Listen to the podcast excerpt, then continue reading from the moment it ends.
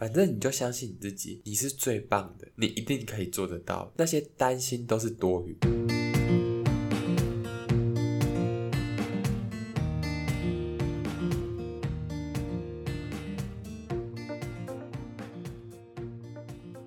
Hello，大家好。今天这集呢，呃，正如前面一开始片头的信心喊话呢，是想要来跟大家聊聊，当你对一件事情比较没有自信，或是比较没有把握，你感到非常焦虑的时候呢，你你应该怎么做？呃，可以稍微的缓解这个情绪。为什么我今天会想聊聊这个话题呢？因为啊，其实因为最近又快要临近到。呃，五六月嘛，就是快要毕业的季节。呃，其实很多不管是大学要快毕业的同学，或是研究所的同学，大家可能在这时间附近都开始要准备一些。臂展啊，或是一些呃口试的部分，所以啊，我今天就想要以一个过来人的角色呢，跟大家分享一下说，焦虑其实多多少少一定会有，你应该如何去调试这个心情，才可以稍微的缓解你这个焦虑的心情。好，那先讲讲像研究所口试好了，其实如果有读研究所，大家都知道说，其实口试算是我们读研究所的生涯中最后几乎已经接近最后一里路了嘛。就是口试是非常重要的一件事情，所以呢，这件事情其实算是对于研究生来说，算是一件非常压力很大的事情。其实我认我一直认为说，这件事情呢，比起不管是其他找工作或是其他事情来说，我觉得它相相对于其他，我个人认为又更权力不平等。我觉得不管是你去外面找工作或干嘛的，其实你是去求职嘛，然后你希望别人可以给你 offer，但是呢，如果这家公司不要你。你是不是可以再换一家公司？但是我就觉得说，研究所，你看哦，我们辛辛苦苦可能读了很久的书，读了以后呢，然后好不容易考上那间研究所，就觉得说自己可以一展宏图，然后就有一些对于未来的一些很美好的想象。结果呢，这时候发生什么事情？你可能运气不好，找了一个不好的教授。你看，我们付钱进去读书哦，然后还要帮教授他们做一些狗屁倒灶的事情，这就算了。然后你做这件事情吧，然后就完全都看教授的脸色，而最后他要不要给你口试，也是全凭他个人的呃想法。他觉得说，哦、我要不要让你毕业，全部都掌握在教授一个人的手上。而你聘请口试委员嘛，又通常都是。教授的麻吉，因为你不可能一你你只是一个学生，你根本不可能有很多人脉去请到呃其他的口试呃教授来当当你的口试委员，所以这个要依赖教授。那些口试委员来了以后呢，其实说我觉得其实口试这件事情说到底呢，其实真的就是卖教授的面子，就是那些口试委员来嘛，就算你的研究做的。不管再懒或怎么样，他们其实最后呢也会，你过跟不过，其实也都只集中在你指导教授的身上。你指导教授呢，最后如果很很帮你，那其实你绝对会过，因为他们他们也不可能。我我后面会再跟大家讲 讲为什么我会这样想。对，然后好，那我我就先讲讲我的经历好了。呃，其实我那时候呢要。口试前的，因为我们学校呢，你要提口试，至少一个月左右，你就要提出申请，然后你才可以进行口试。然后那时候其实就很开心，觉得说，哎，我我终于可以提口试了，然后我就很开心。结果这时候呢，我提口试以后呢，在这个月之间呢，其实就会有一些呃论文上的需要修改或改正嘛。然后我在改正的同时呢，我的指导教授呢，他就可能对我的论文有非常多的一些呃建议。然后我去就其实我一直改。然后，但是呢，因为改一改以后，他就，但我们知道教授，我也不知道为什么，他他会一直跟我讲说，呃，我也不希望你的口试延期怎么样的。然后我就很焦虑啊，因为我就想说，哦，好不容易约了口试以后了，那如果如果最后被延期或怎么样的话，那我也我也是很很好笑。然后那时候压力就蛮大，然后那时候就一直做，一直做，一直做，然后一直做以后。最后呢，就到了就是要送初稿的日子。后来就是有顺利的把初稿寄出，呃，完成，然后自己给口尾。但是这时候呢，我又开始焦虑，下一件事情是什么？我觉得，我觉得，我相信所有的研究生，除非你是真的是那种顶级的大神的等级的话，你可能才不会有这种想法。就是因为我相信，其实大家可能对自己的研究，我其实我个人认为，通常你研究所才进到一个实验室嘛，啊，你学的那个东西，那个领域，肯定不是你一开始就擅长的领，所以呢，其实你不管怎么样，我觉得，呃，比起教授或是其他博士生的话，对这个领域其实已经接触非常久了，所以比起他们，一定不可能研究，不可能很很很深入啊。然后做出来的东西就是，呃，我觉得就是普通，然后甚至可能会被觉得很烂之类的。我这时候呢，因为我初稿已经寄出了嘛，然后我就开始很焦虑，因为我就会想说，我这种东西真的可以口试吗？还是在口试的当下，大家觉得我做的东西太烂了，然后呢，就就是会胡思乱想这些事情，然后这时候呢，就会开始干嘛？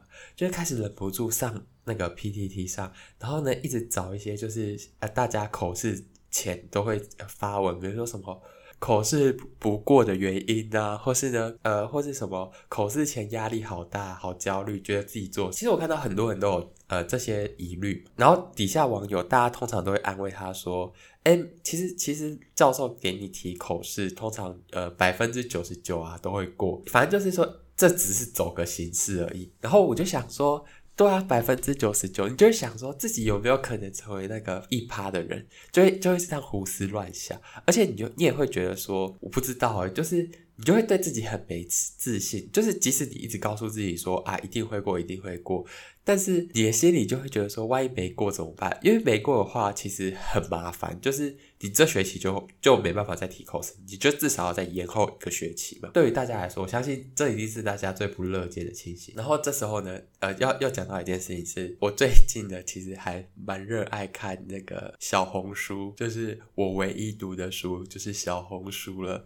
然后呢，小红书里面的，它其实会讲很就是很很多各式各样的内容，我就我就东看看西看看，我会看一些就是那种宠物影片啊之类的，但这不是重点。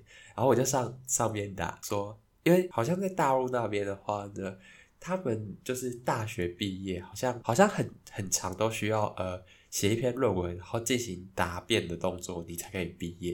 然后我我就看到那个内容，我就看到很多人都分享他们的那个考试叫做答辩，然后我我就去看，然后我就看到真的是非常多影片都在教说什么如何制作答辩 PPT。然后或是一些答辩技巧，然后我就一直在看这里，我就直接送这个八字真言给大家。这八字真言就是只答不辩，问就道歉。我跟你讲。我就是实测了这八个字，然后后来就真的顺利的口试就通过。我跟你讲，真的还没口试的人，如果听到这集，真的是很有福气耶，因为这八个字真的可以让你在口试的当下如鱼得水。那我就来讲解一下，为什么这八个字哇，真的是让你如鱼得水呢？因为啊，其实我后来在考试前的前三天开始，我几乎就睡不着，我每天都。我大概十二点就睡，但是我其实到三四点我才睡着，然后早上大概七八点就醒来，然后每天其实都起来以后都很累，但回去睡又睡不着，而且也不敢睡那么多，因为就要考试了。但是其实你考试前，你其实呃你所有东西都做的差不多了，所以你其实你也没办法跟动什么东西，你就是一直很焦虑，但是你就相信你自己，你就对自己有信心一点。你一定可以过的，你就是要这样想，然后你就会在心里不断的催眠自己说：好，我可以过，我可以过，我可以过，我一定会过的。如果不过的话，我就休学好了。就你就你就这样催眠自己，因为大不了就不要读了之类的，就你就一直催眠自己。反正前三天就是这样，一直很焦虑，一直很焦虑。然后到口试当天呢，这里呢，我就要开始来讲说，为什么我说我刚刚给的那个 tips 非常的有效呢？就我刚才讲嘛。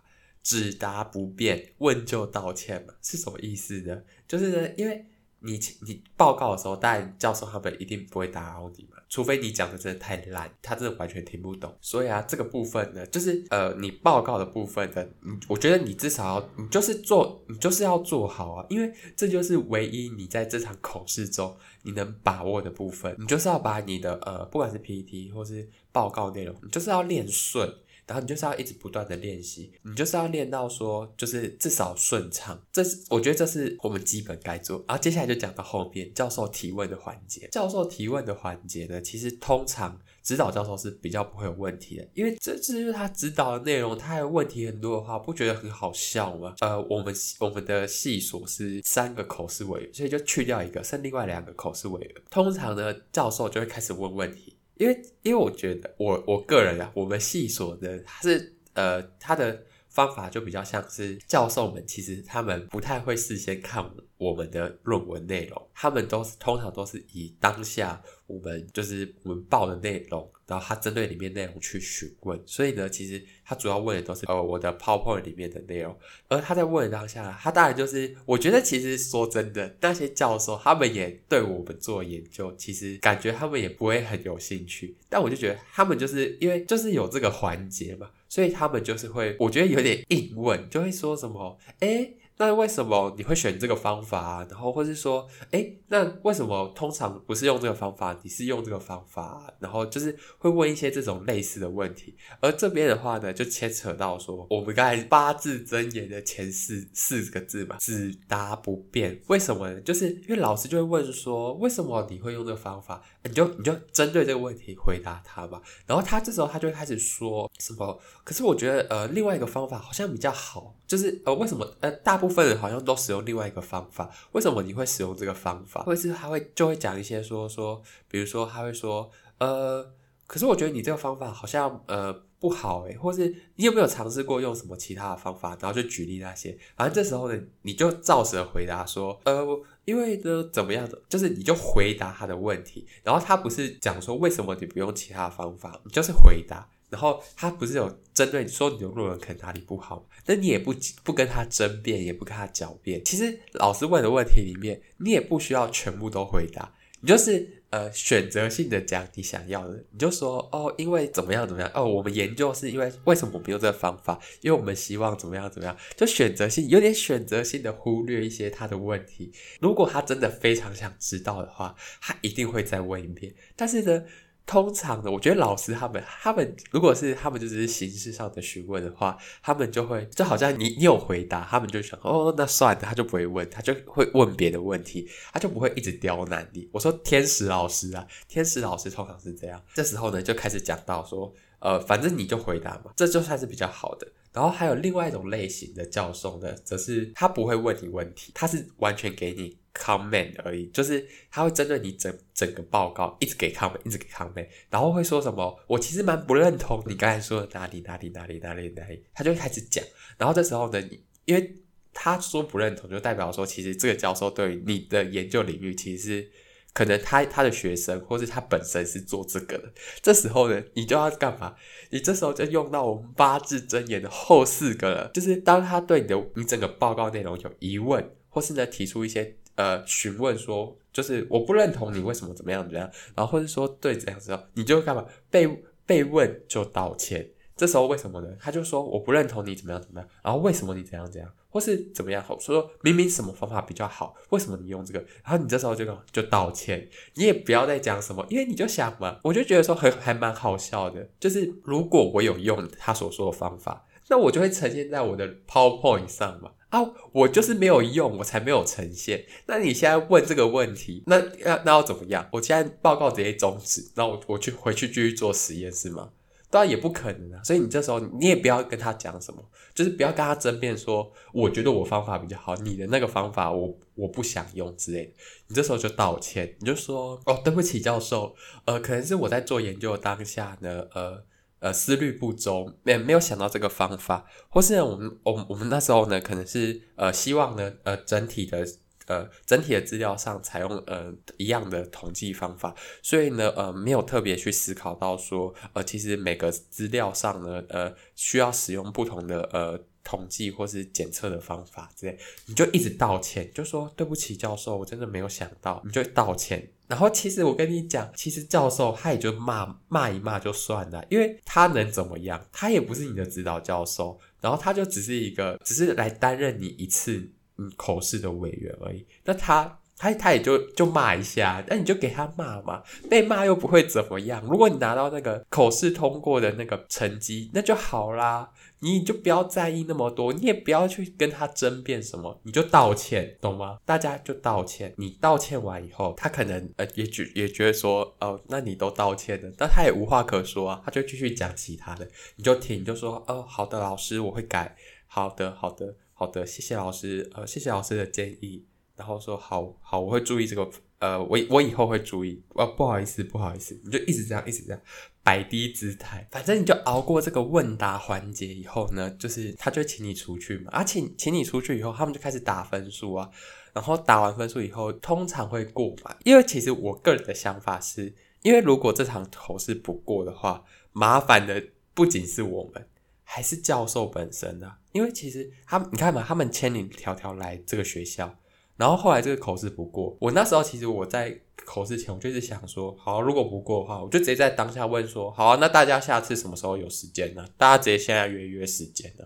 然后他们还不是又又要千里迢迢的来我们学校吗？